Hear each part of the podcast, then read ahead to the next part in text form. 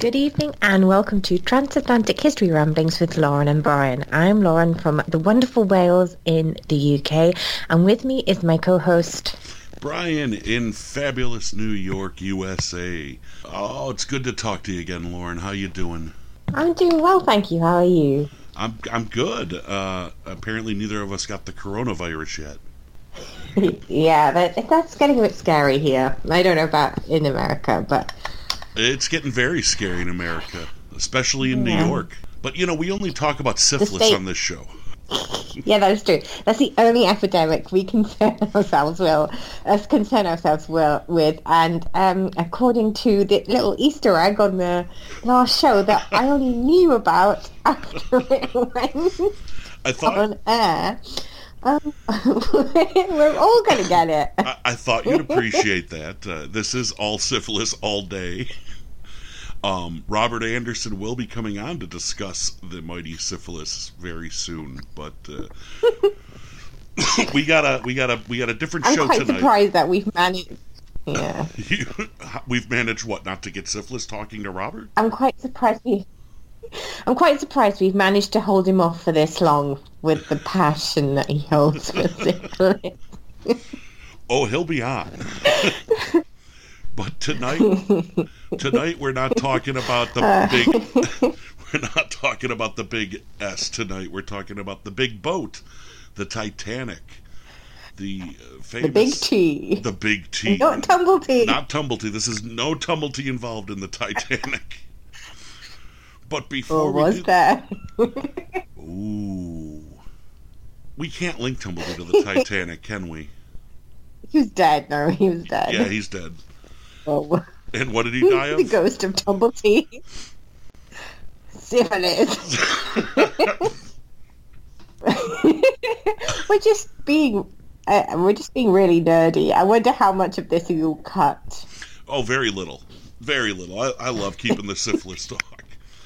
Did you know, Lauren? Did you know millions and millions of people around the world listen to podcasts?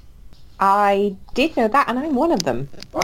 Yeah, but they're not listening to this one. See, we got to get them listening to this one. So, everybody out there who listens, tell a few of your friends about it and have them tell a few friends about it. And, you know, tell them, don't, don't worry, they won't get syphilis just listening to the show. Oh, no, I think I lost Lauren. No, I'm here. I'm here. Oh, no, there she is. Okay. Yeah, you're yeah. you're not going to get syphilis just from listening to the show. So you, you might do. The, the jury's still out on that one. Well, it depends on who you're listening to the we show haven't with. contacted the Center for Disease Control. and it really does all depend on who you're listening to the show with and what you're doing at the time. And if there's protection involved. Exactly. or if Tumblety's involved. oh my gosh, I hope he, if, if Tumble involved, contact a friendly Ghostbuster. I recommend Zach, Zach Bagans because I think Tumblety would love a bit of Zach, and I think he. I'm sure he would love a little bit, probably a little bit more than a little bit of Zach, but. Um, yeah. Yeah. That would that would that would be. I'm quite surprised that you and Mike haven't reached out to Zach Bagans because he would be all up in that story. Uh, well, you know my take on the supernatural and the paranormal. Yeah, but it would be funny just just to see what they would do with it. Just to see, you know, because again, Zach is quite macho, and there is absolutely nothing wrong with that. But it would be quite interesting to um, see how he would deal with the potential of a of a troubled homosexual spirit. oh, he was a troubled living man. There's no question about a troubled spirit.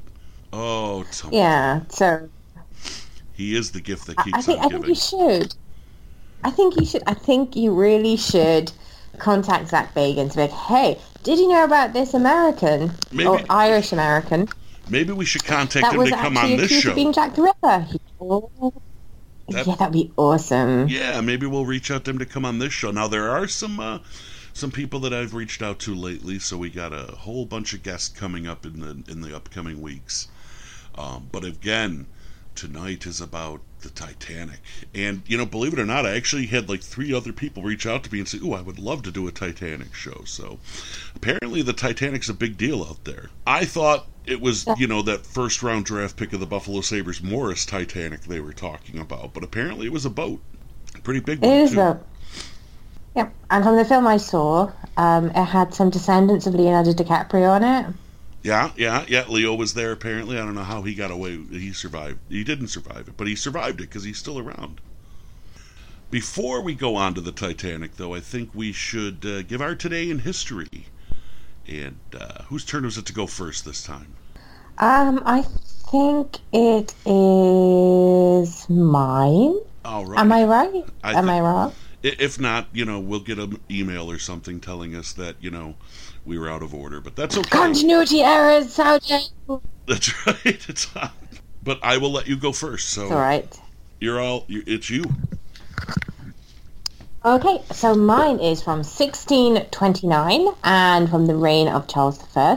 On the 10th of March 1629, Charles I dissolves Parliament and for 11 years. So we were ruled entirely by the king without any input from the peers of the realm for 11 years. And how did that work out for you? Um, well, it, it ended in a civil war, which was fantastic. I uh, I again am going a little bit more recent in history than that, but I am in 1862, where March 10th of 1862, the United States, for the first time, issued paper currency.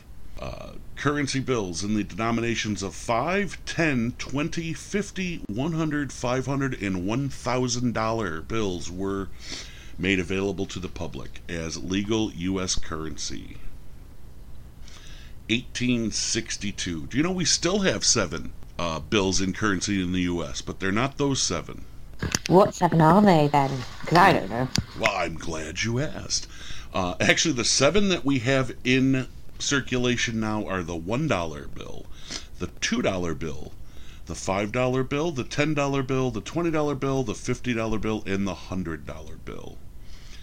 We no longer have a 500 or 1000, but we did add a 1 and a 2. But that's it. Today, in history, the U.S. said we're going to use paper money. I thought you'd have gone with the Abraham Lincoln one. I was going to go with Abraham Lincoln, you know, getting his uh, his patent today, or I was going to go with Alexander Graham Bell making the very first phone call today. Yes, he wanted to start phone calls with a hoi hoi.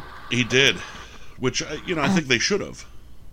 They should have, because then everybody would do Mr. Burns from The Simpsons. Yeah, instead we get people saying yellow. Oh, what's up? What's up? Yeah, I can't stand those uh, those calls. Uh, that's so early 2000s. But yeah, I get uh, I, I I still have friends who answer the phone yellow, and it just just drives me nuts. Aw, that's cute. It's not cute. I just... It is cute. I It uh, is cute. uh, I guess, but that's my day in history, and uh, and I wish I had some of that paper money to spend right now, but uh, I got no paper money. Aww. I know. People should send Is that because money. you're worried about... Are, are you are you worried about the coronavirus? Is that why? I am. I'm worried about the coronavirus. I'm I'm stockpiling um, cat food. Actually, that's the funny thing. Everyone said, you know, go to the stores and buy everything you can that you're going to need in case you're quarantined. And I, the only thing I was worried about was cat food, so I went and stocked up on cat food in case they run out of it in stores. Yeah, I'm like, yeah, I'll be fine.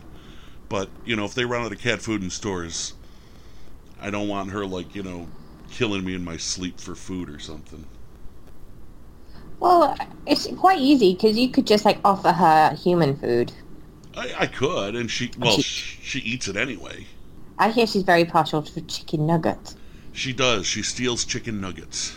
She's a little chicken nugget thief.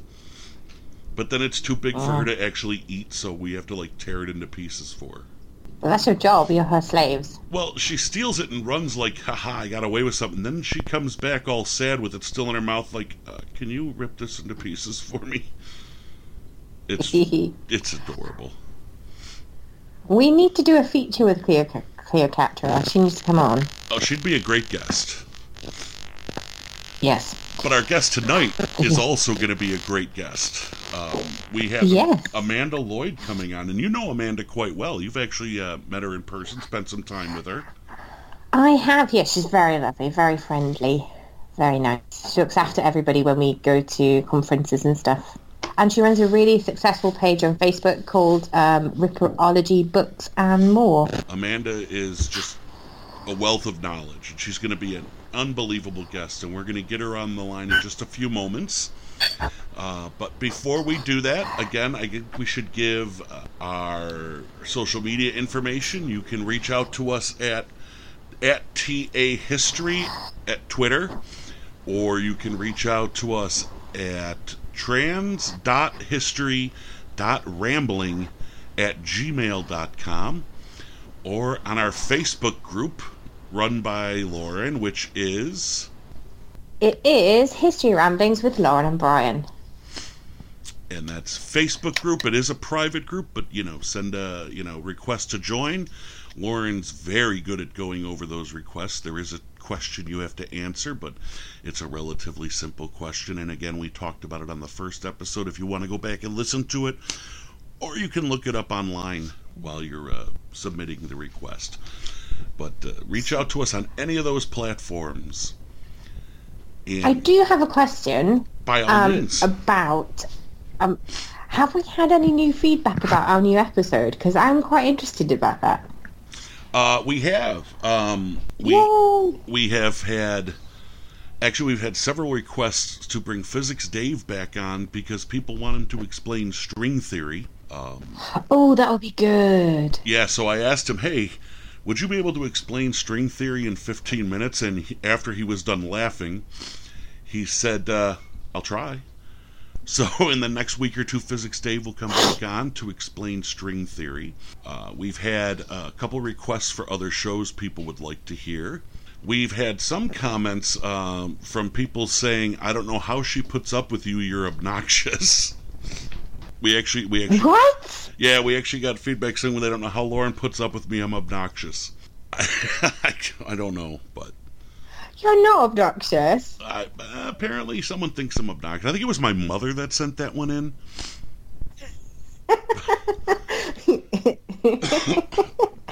Where'd you get all these reviews? Because I've not seen them. and uh, I I get them through. Um, they've some have come in through Twitter, some have come in through the mailbox. Um, some have been left as feedback on the uploading site where I po- host the podcast. Yeah, so I think that that uh, that message came in from my mother. So I'm the obnoxious one, apparently. eh, it happens. What about you? Have you heard anything from anybody about the show? No, I haven't. No, that's why I was asking you. No one saying that Brian's obnoxious or No. No? Well, maybe someday we'll get letters that say, "How can you put up with her?" But so far, so so far that's never happened. Um, uh, we're gonna have shows about syphilis and more Tumblety and uh, a couple surprises coming up in the next few weeks. But Can I ask one question before we go move on to the Titanic? Yeah.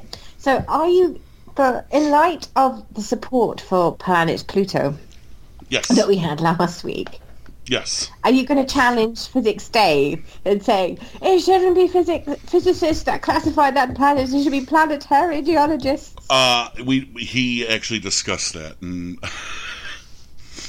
he he gave he gave a great simple answer when because he listened and he said, "Hey, I heard Michael Hawley saying that uh, it shouldn't have been the uh, cosmologists and astronomers, but it should have been the the geologists."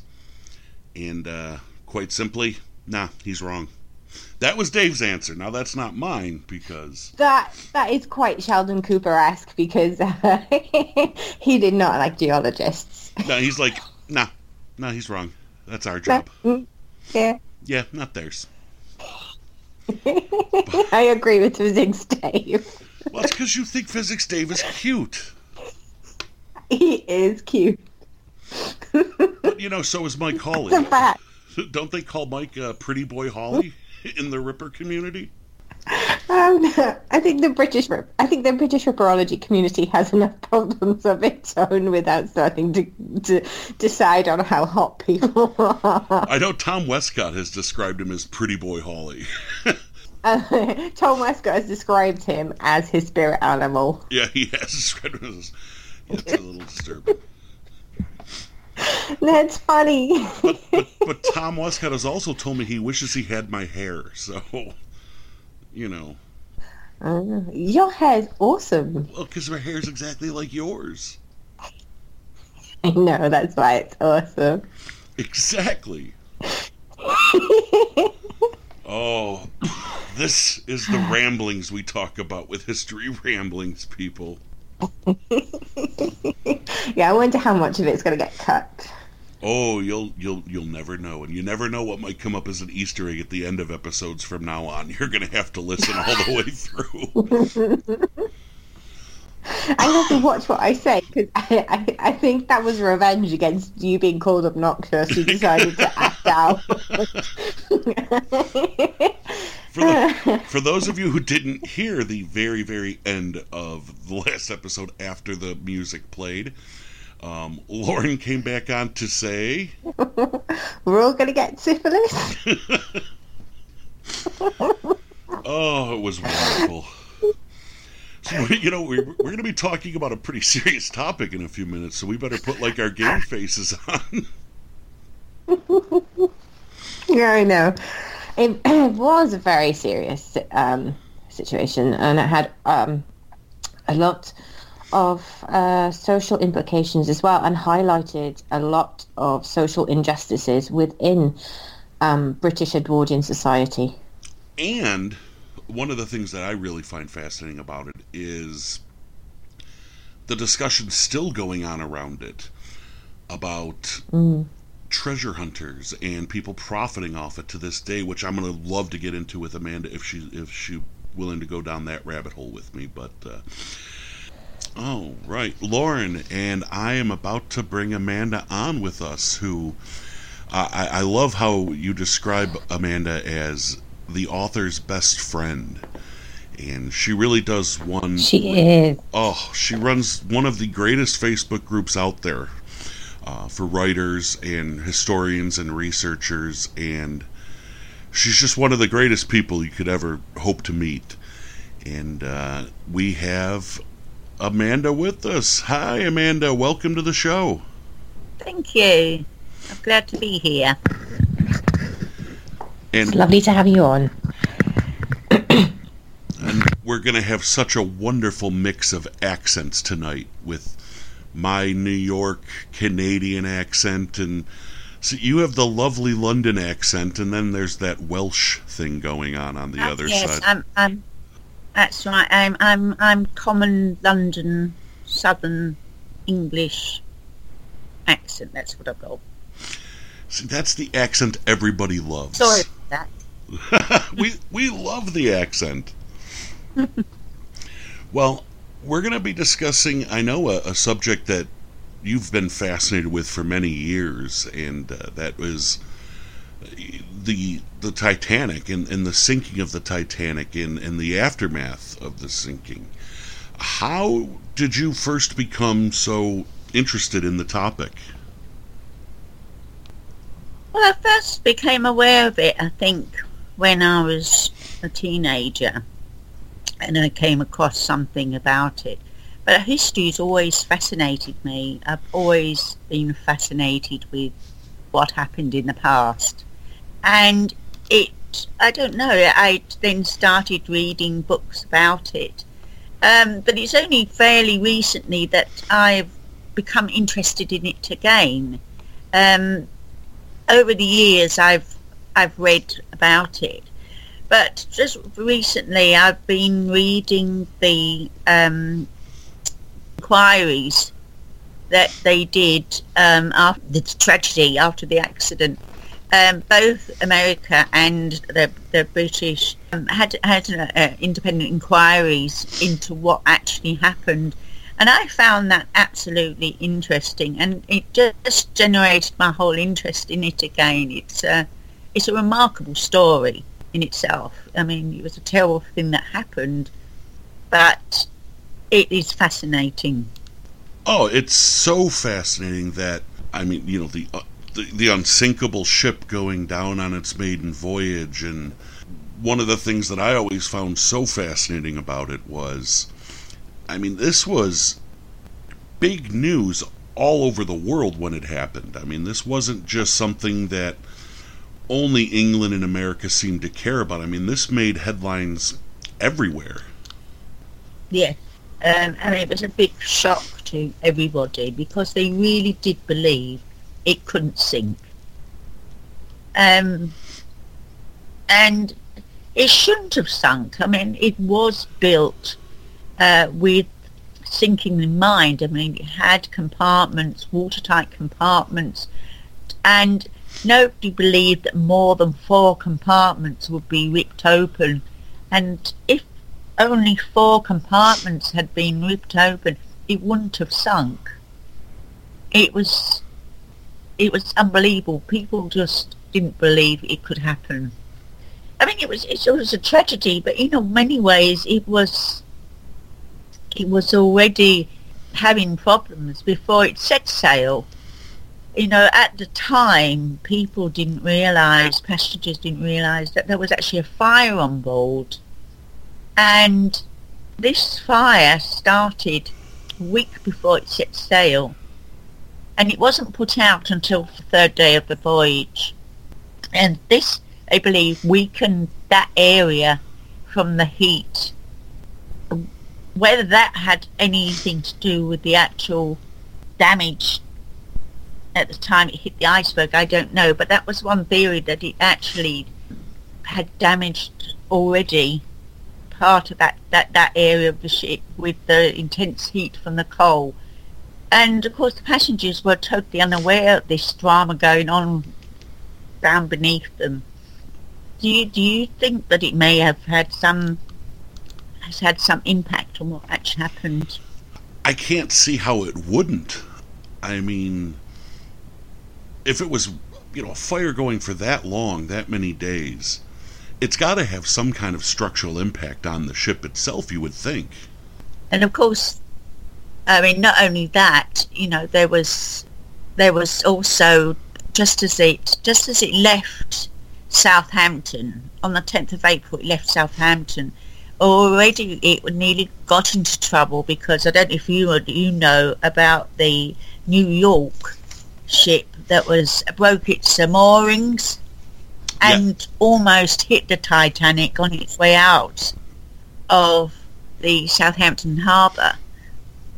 So it's almost like an omen really that already that that happened. And then there was this fire burning right down in the bellows of the ship. And then then this this happened which you know nobody believed it, it could it could happen it's uh, it's a fascinating story one of the things that comes out of the whole thing to me is that they it depicts very much how Victorian society was, how their attitudes were.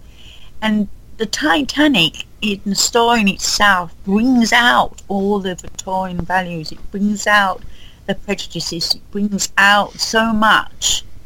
It's brought, it brought out the best in people. It brought out the worst in some people.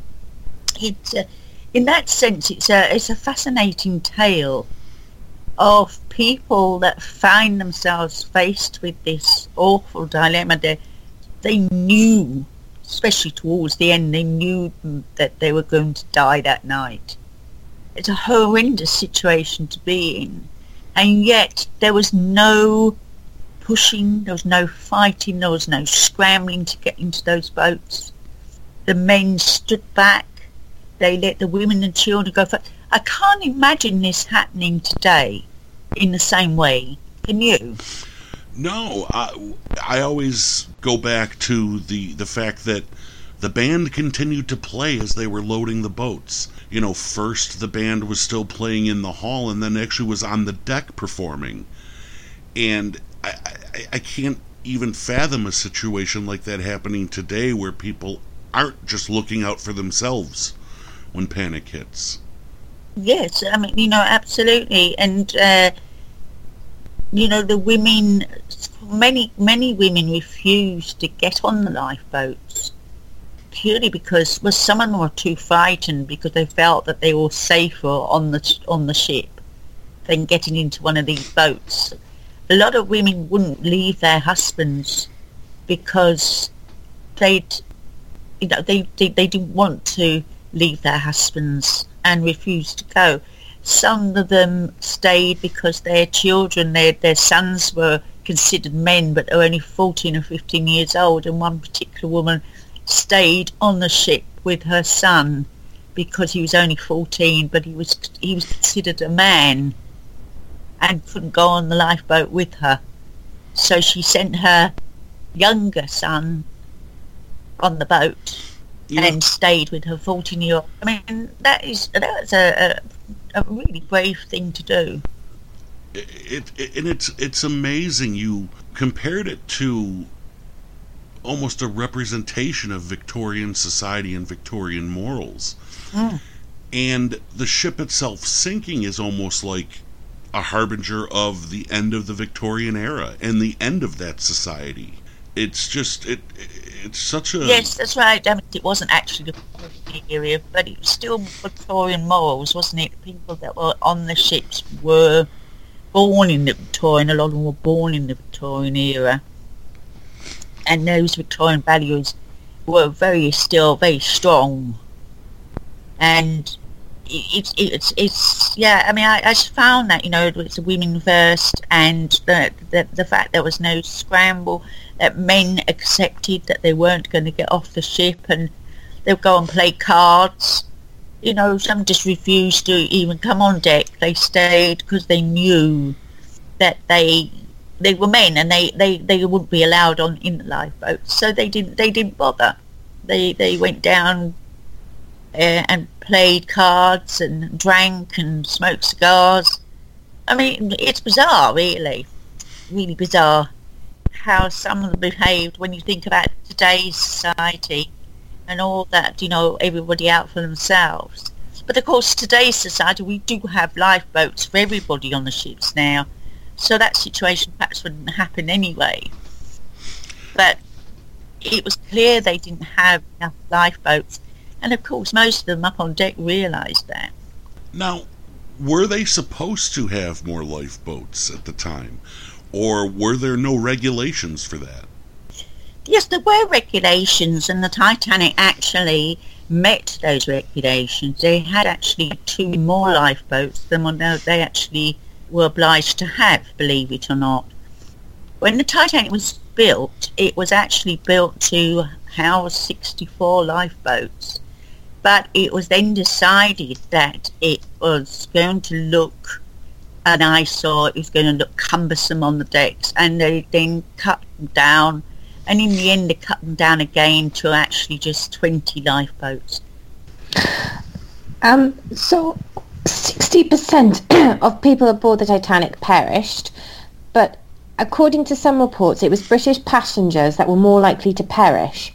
Why would that be? The it was a very again, um, you know, it it was the the class system, and the first class people were the first to get off. The, the women of the first class were the first to be brought onto the boat decks, and then of course the second class then came up as well, and they were just putting women and children in. The third class uh, passengers were actually locked and had been on the whole journey, had been locked down where they couldn't get up onto the, the decks that they weren't allowed to be on. They couldn't actually get to the decks.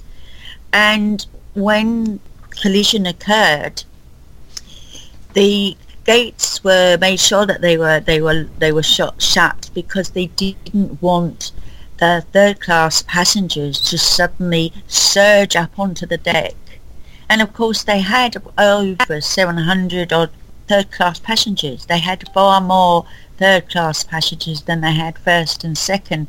So to keep orderly, they decided to let the first class people uh, um, into the boats and then the second class people into the boats. And the third class, I, I, I think that they they were hoping that they'd have more time.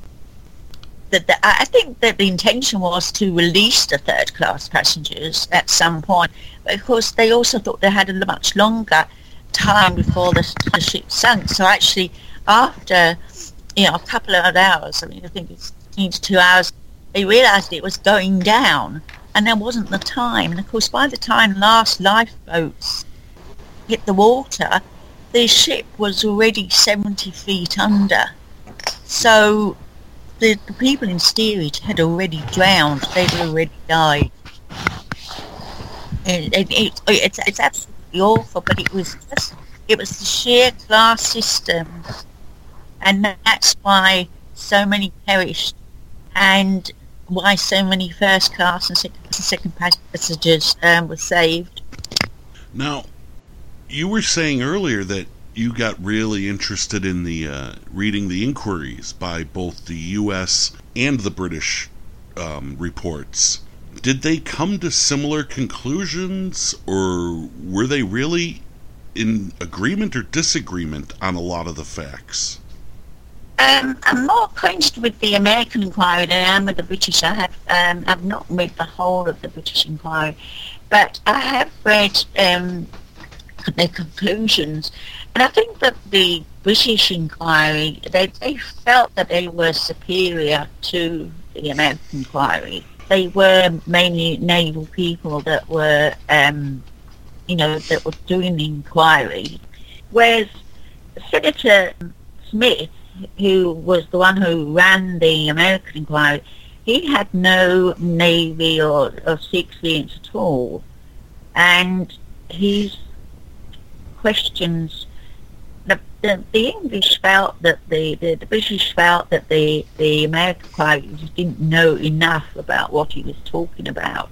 So I think that the actual uh, British pilot, they felt that they came to the right conclusions. But actually the American inquiry was very thorough.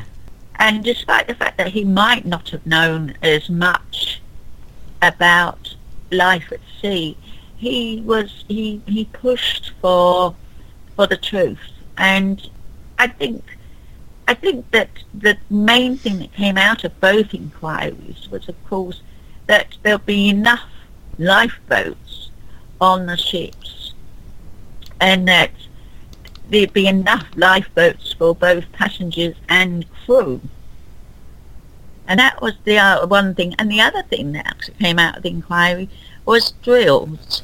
That the actual drill should be done within a few days at sea, probably on the first day of sailing that they would have a drill. So actually uh, passengers knew where they were going because that was another thing that on the Titanic they hadn't had any drill practice so the passengers weren't really sure where to go and most of them sensibly headed for the boat deck but there was an element of confusion and people got lost in the ship and couldn't find how to get, especially the, the, the, the few third class passengers and the second class who perhaps not been up on that deck.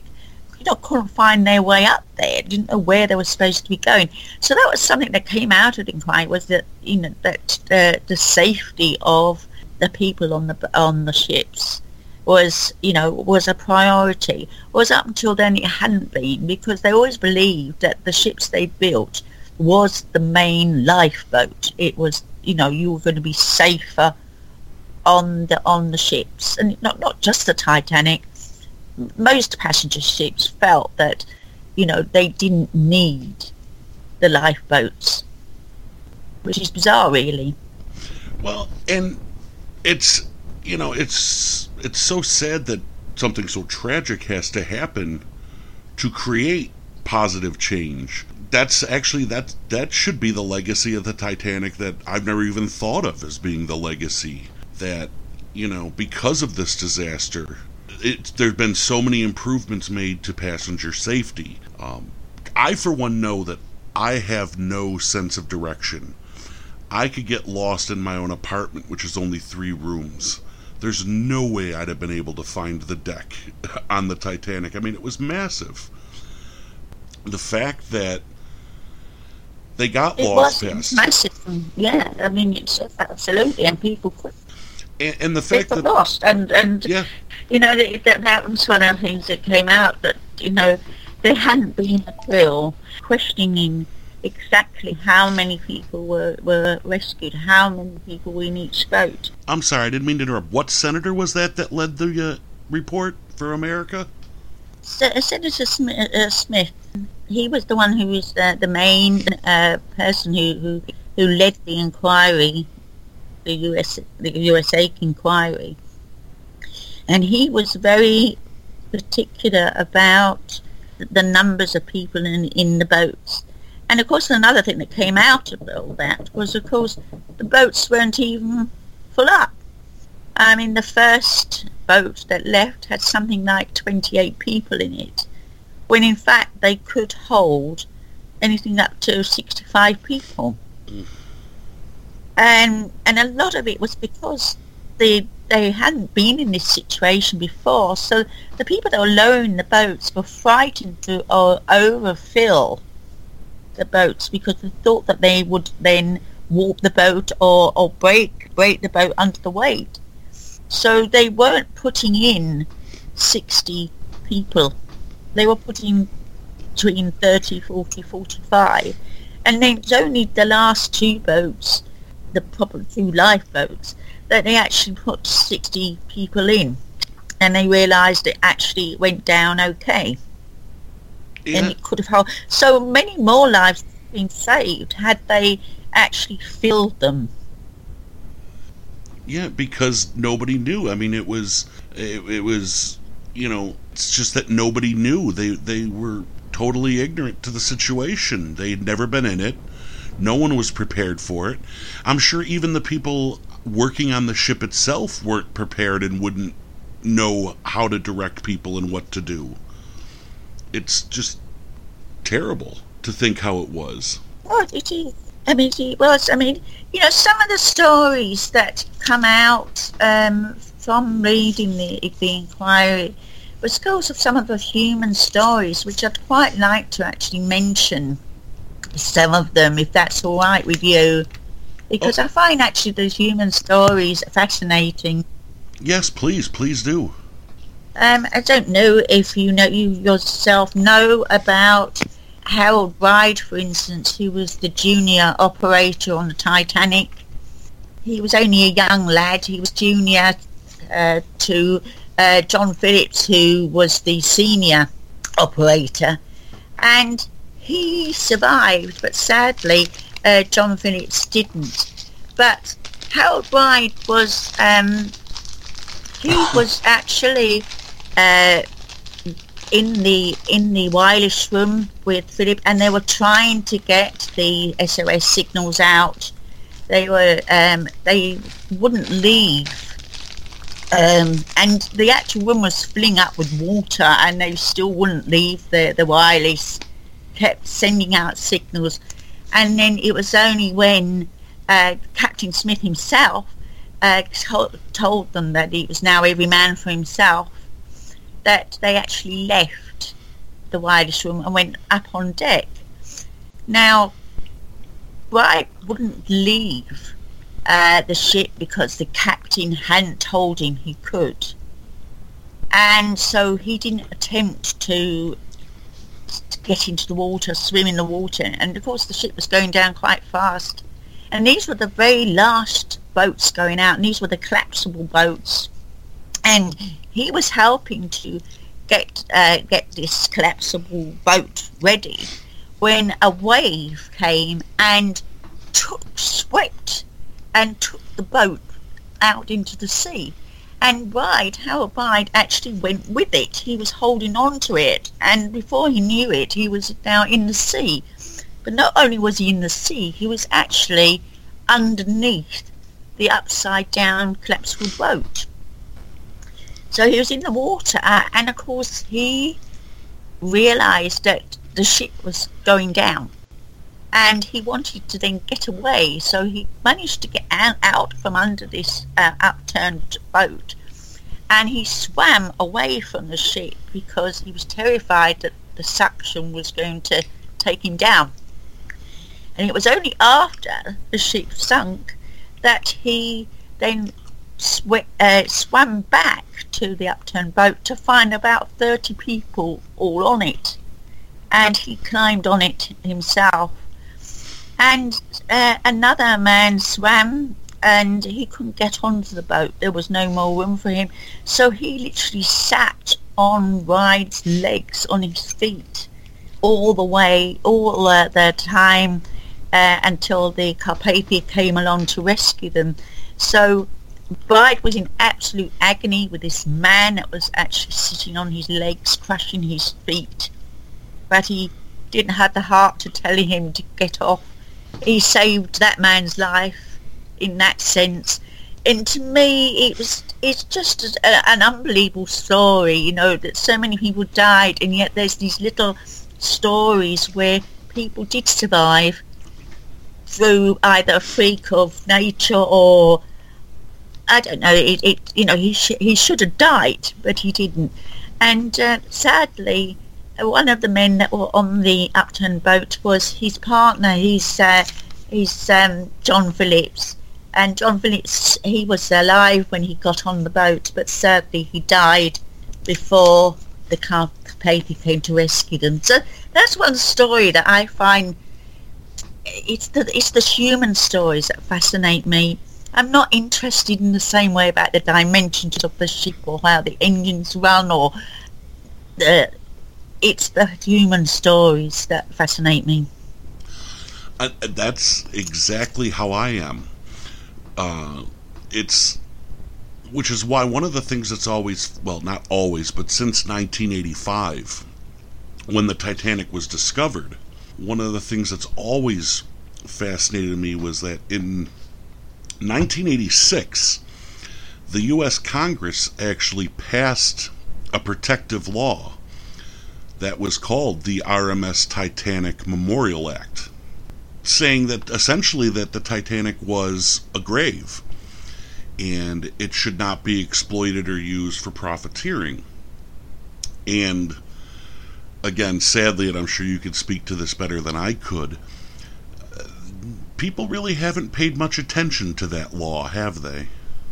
No, uh, you know, it's. Um, I think that many people see it as a commercial enterprise, and there has been a protective um, order on it. Um, I can't remember exactly what it's called, but um, an act was passed to protect the site, but it is licensed out to various companies who do still to this day send the public that willing to pay down to see the Titanic.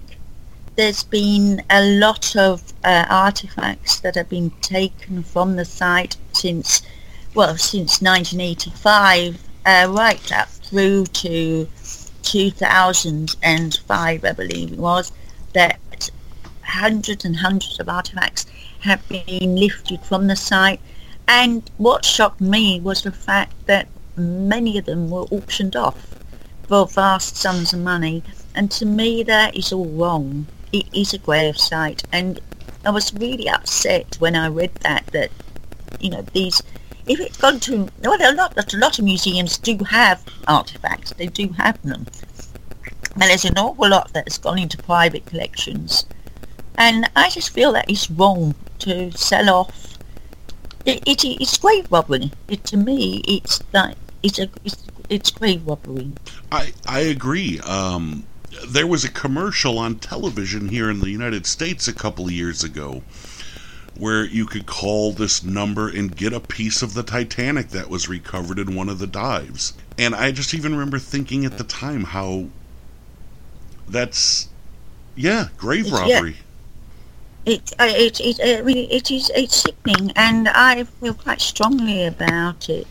You know, why should somebody in 2012 die a ghastly death and they lie at the bottom of the sea to have their own personal effects to be lifted from the seabed to make someone to actually sell for millions of dollars. I mean, it's it's it's uh, it's really bizarre. But I, I think a lot of it as well is that raising money for the expedi- um, for the expeditions—they're actually recovering the money for the cost. These expeditions cost millions and millions of dollars to to do. So they're obviously selling the artifacts to recover some of that money. And you know, I can understand that they want to perhaps recover the money, perhaps for the next expedition. But to me, I think that using selling off artifacts that belong to the dead is, well, it's disgusting, really. I, I know that James Cameron, the filmmaker who, who made the movie Titanic, has self-funded several mm-hmm. expeditions himself. Um, because I know he's publicly said he doesn't want people profiting off the treasure hunters, as we call, you could call them, that he has self-funded several of them. And Lauren, I know you wanted to say something yes. about that. Um, there is in America a private museum that is a full-scale replica of the Titanic, and it holds possibly one of the most extensive collections of Titanic memorabilia. So, in talking about the you know the potential grave robbing, would something like a museum be better or worse than um, selling the items off for private collections? Well, I know that uh, I know that a lot of stuff has gone into private collections, um, but I, I have nothing against recovering artifacts that are actually around the ship, because the ship itself I see as the grave in a way, whereas things that are loose around, you know, I think they're sort of spread out nearly a mile. I think some of these artifacts have been found. That there's nothing wrong with bringing some artifacts up and they're going into a museum for everybody to see. Uh, you, I mean, you learn a lot about uh, about through history. You, you, you learn a lot about visiting museums, don't you? And and seeing these things. I don't have anything against that. It's actually private collectors and private sellers that I'm against. You know, these auctions that sell them off to. You know, you, you, did you read about the bracelet with Amy on it? Did you, did you read about that? No, I didn't read about that. No. Well, there was a bracelet that was found, and it was a gold and uh, I think diamond studded um, bracelet, and on it was um, in jewels was Amy, and there was actually an Amy in the passenger list. And when they brought this up, you know, I saw a program about it and and um, they're talking about you know this Amy and how uh, and how it was lovely to feel this bracelet in your hand actually belonged to somebody on Titanic. And I read then a, a few months later that that was sold for I don't I can't remember the amount, but I mean we're talking about millions of dollars. And that really upset me because I thought, well, Amy actually deserved more than that, really. If it got into a museum and we learnt more about Amy, would have been far better than it being sold and and um, I don't know who's bought it. I don't know where it's gone now. It's gone. I know. I mean, I think new museums could be a good thing, but it's the it's the greed that I don't like. It's it's it's it's treasure hunting, really, isn't it? Well, one thing with the museum that I did find strange is that I know that it's a private museum, but they have let ghost hunting shows to come in and um, try and contact the spirits of the of the people that perished on the Titanic. You're going to come across names, or names are going to be thrown out from the passenger list, which is accessible to all.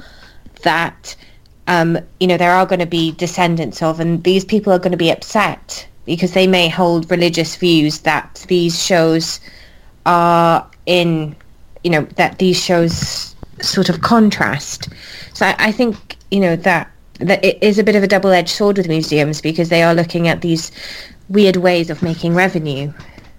Yes, yeah, they, I mean they are. That, and uh, I read a, an article. Somebody said, you know, who do the artifacts belong to? Well, to me, they belonged to the people that had them, and in turn, it should be the families of those people that they should be returned to them. That's the right thing to do, isn't it? You know, wouldn't it be nice to trace Amy and and found her relatives, her descendants, and returned it to them? I'd like to have- seen that, but it's all about money. It's all about greed, and you know, even museums are paying vast sums of money to get some of these artifacts, aren't they? Um, yes, they are, but it's quite weird because knowing a little bit about museums from volunteering there, everything that comes into their collection has to be accessioned. There has to be a paper trail of who it belonged to, so they have to have provenance of the items.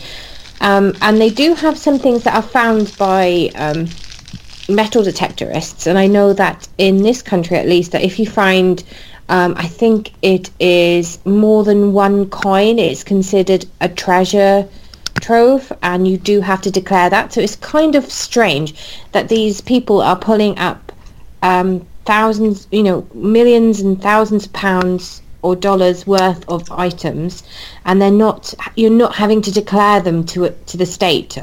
You're not having to declare them to anybody that's just kind of weird because if you were doing it on land with your metal detector, then then there is there is a, there is a process to follow. So it, it does it, it is strange that if if the Titanic is protected by America by this by this act, then why are these people being allowed to steal from it? Because that's what it is. It's it's stealing. Yes, I, I feel that it is stealing. I mean, I, I, I, if, if, like I said, if they lifted artifacts up that's around the site with respect and in view to either return to families or to learn from them, or you know, to it's it's the it's the money side that's the that's done against. It's it's they they they're actually picking and choosing what's what's worth it's worth actually collecting, what is saleable. And the latest thing that I read was that they're trying to they're trying I think it's 2021 I think they're hoping to do it. They, want to go down and actually cut off the roof of the wireless room to take the Marconi equipment from it because they know that the, the Marconi equipment from the Titanic will raise millions. And that is what they want to do and there has been a bit of a backlash. There have been people that have been protesting against it. But why?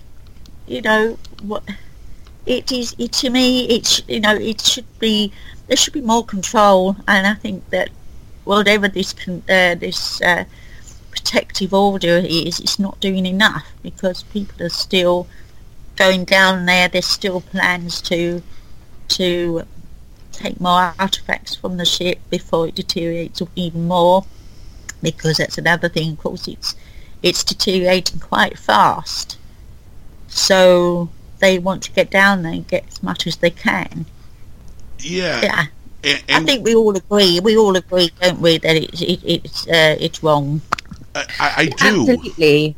I, I- my thing is like the Marconi equipment. I understand why people why that's significant, why it's important, and and, I, and part of me says that should be brought up, not for profiteering, um, but it, but it's history, and that's something that I would like to see be around for generations to come to, to be able to see and to actually know what it is. But to, to do it for profiteering, that that's the part that bothers me. The historian in me wants the stuff here, but the moralistic side of me just doesn't like, like you said, the the, the, tre- the treasure hunting or the or the outright theft.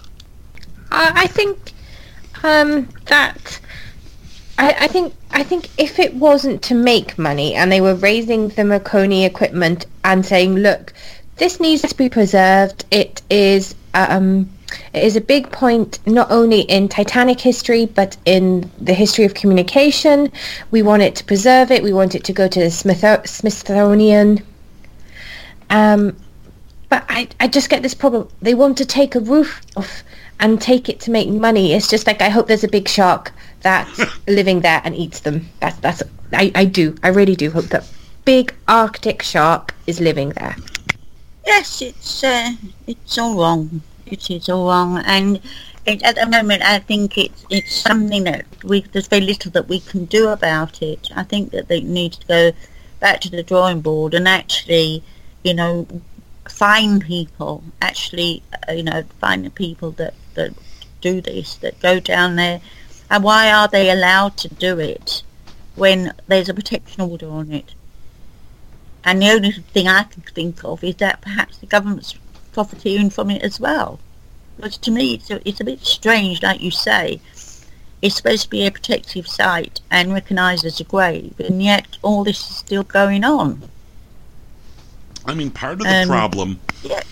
part of the problem is that it's you know it is international waters, and people can make the argument that well, who has the rights to that land that it's on? Is it is it the English because it's it was their boat and it would be their graveyard, or is it the Americans, or, or is it even the Canadians, which I believe where is where the boat where Yes, I was just going to say about the Canadians because actually Yeah. it's only about three or four hundred. Yeah. Yes, it's it's. Uh, yeah closest to Newfoundland, uh, Canada. yeah, I mean, it, you know, it, to me, it's uh, it's um, it's something that needs to be addressed. Definitely. Can I just finish on a story? As actually, we all know this story about Mr. and Mrs. Straus. Now we've all heard about Mr. and Mrs. Straus, haven't we? Absolutely, but I'd love you to tell the story. Yes, and uh, again, going back to attitudes, um, Mr. and Mrs. Straus, they were actually uh, part of the Macy um, store, Macy's, um, very wealthy uh, family, and um, they were first-class passengers, and they um, they were up on the on the deck, and her husband stepped back and uh, she went to the lifeboat. And she then allowed her servant, her maid, to go in front of her. And her maid went in front and got into the boat. She then stepped into the boat and sat down and then she stood up and said to her husband, we've been together for so many years. Where you go, I go. And she stepped back out onto the onto the ship to be with her husband. And although we all know that story, I find it very moving reading that. You know, this is just the strong feeling that she had with her husband that she preferred death to life and she wanted to be with him. I think it's a very, uh, it's a, it's this little story about part of the Titanic story and it's one that, you know, I just find fascinating. I mean, it does show that even in tragedy, the power of the human spirit and human emotion, you know, th- there there still are examples of Yes. truth and beauty, and I couldn't say it any better. Yes, I mean, you know, that, that yeah, I mean, they, no, there, and there, there were uh, many heroes. And of course, I just want to mention also about the first officer, Murdoch. Now, he was on the port side, I believe, and he was helping people into the lifeboats. And I don't know if you know in the film that he was shooting at passengers and that wasn't strictly true. He was shot uh, uh, in the air to try and calm down. And these were the last boats that were leaving, and there was a bit of a scuffle, and he shot in the air.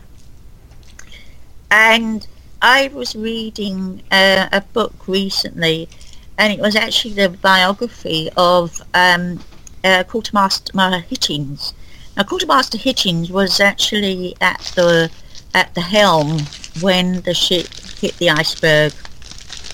He was at the wheel.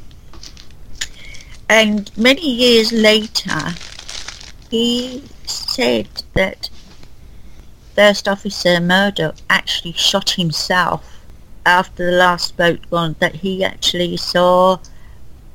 I, I don't know whether this story is true or not, but Murdoch was um, tirelessly. He saved many lives. He, he, he got as many as he could in, into the boats, especially towards the end. He saved he, uh, some of the some of the crew as well because where they did perhaps two or three men, he was getting six or eight of the crew in the boats where there was no women left on the decks. He was then sending people uh, around him into the boats. And I was thinking about that, you know, that he was, he knew he was going down with the ship. He had a revolver and he shot in the air to calm things down. And yet when the last boats went and he was alone, he actually shot himself. And I thought, well, was this true? And then I was thinking about, well, actually imagining being on a ship and it's going down. The only way forward is actually drowning in the sea. And I actually think perhaps he did shoot himself as a preferable alternative. But of course that never came out in the inquiry because obviously suicide would be something that was frowned upon. But it came out much later and uh, and you're never quite sure when stories come out many years later just how much truth is to them. But it wouldn't surprise me if you did. Have you have you either either of you heard that story? I've not. I have. I have not heard that story, but I certainly would have pulled the trigger on myself at that point, um, with the alternative staring at me on the sinking ship. So there's no doubt. There's no doubt in my mind that that's the route I would have taken as well. So I absolutely believe it. Probably the last measure of control that he had, so it's possibly he wanted to end it on his terms. Yes, I think you're right there, Lauren. I think that's exactly what he did. If it's true, but actually it has a, a ring of truth to it, doesn't it? It, it? it does to me. Personally, I cannot thank you enough for coming on to do this uh, episode about the Titanic, and I'm really glad to have someone like you on to discuss the human element of it. Um, like you said, so many people obsess on the size and the dimensions and the technical aspects of the boat, but I really wanted to talk about and touch on the human side of the story. And uh, I'm really, really thankful that you came on to do that for us. Well, thank you. But before we let you go, there is one more question we have Thank to ask. you. We have one more question we have to ask before we let you go, and that is Pluto. Is it Oh gosh, no, no, no, no, no. Is it? No. is it or is it not a planet? How dare you do this to every single one of our Again, I'm lost. Well, every guest I'm asking if they believe the planet Pluto is a planet or not, because the scientists have reclassified it as a dwarf planet, and, and I disagree with them. And I want to start a campaign to bring Pluto back as a planet. So, what do you think? Is Pluto a planet or no? Well, if I was really honest with you, I don't think I could care less one way or the other. That's the best answer ever. Oh, that is absolutely the Oh, best. seriously. I'm Um, gonna class no, as a win, seriously though, I, I just I don't understand the fascination for other planets myself because I think we made such a mess of this one. I think we should concentrate more what's going on here than worrying about what's out there. It's just how I feel, really. Yeah, Brian. I, I do have to It's a say that is the best answer we've gotten so far, by far.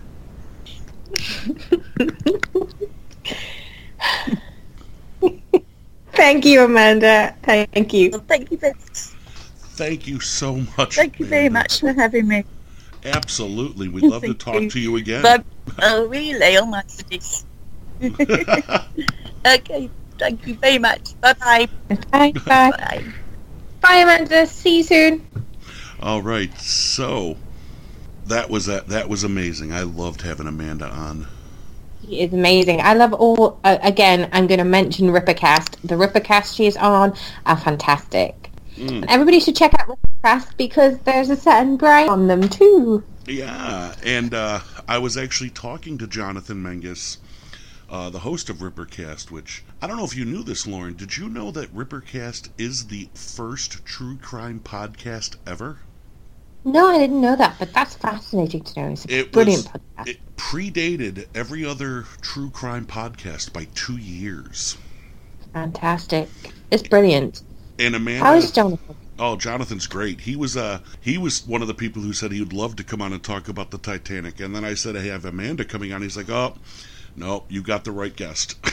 so He's more than welcome to come on anytime. I mean, maybe next time we have Mike on because he has some.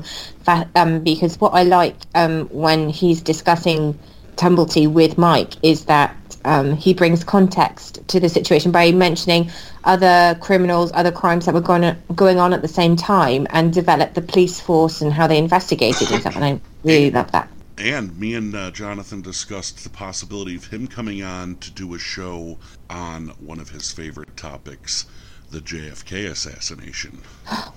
oh, that would be so good. Uh, that would be great. But having Lauren today, uh, Lauren, you and Amanda today has been fantastic. And like you said, check out Rippercast. Um, which is available on all your podcast sites. And Amanda's been on several episodes. I've been on quite a few of them. I'm not saying to go listen to the ones I did because you get enough of that here, but you go definitely go check out the ones that Amanda's done. They're fantastic. And before we sign off for tonight, Lauren, do you have anything else you want to say other than uh, you know hashtag Pro Planet Pluto? Um, no, I don't want to say that. I think you just got owned by Amanda.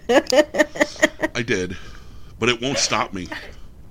I know it won't stop. It's going to be every episode, isn't it? It, it oh, it, we never know. That and Tom Jones will be mentioned at least once in every episode. And again, for the Tom Jones, I say thank you. I say thank you. You're welcome.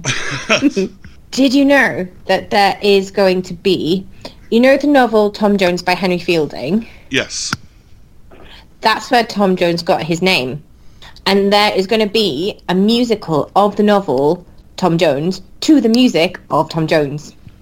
okay. Is this going to be done worldwide or just in Wales? Because I'm renewing my passport now. Um, I think it's going to be. I think it's going to start in the West End and then make its way around.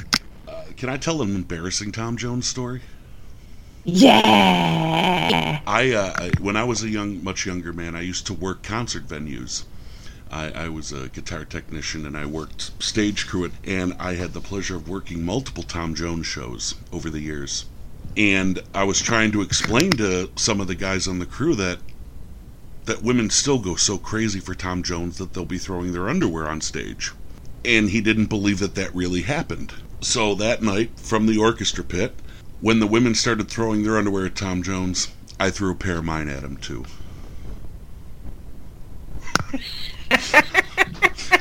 so that time that Tom Jones was playing in this area and had the big pair of boxer shorts come right at his mic stand, that was me. it's a true story, Lauren. I believe that it's a true story. Oh my gosh. Come on, it's Tom Jones. Do you have his autograph? I do. I do have a Tom Jones. Awesome. I do. But we are we are autograph nerds too, the two of us. Um, I've got some good new ones lately, but uh, maybe we'll do an episode on autograph collecting. Well, we should. The history of autograph collecting. Yeah, that'd be great. But anyway, it's about time we sign off. So, from Brian in New York, and I'm as- Lauren in Wales. good night. Right.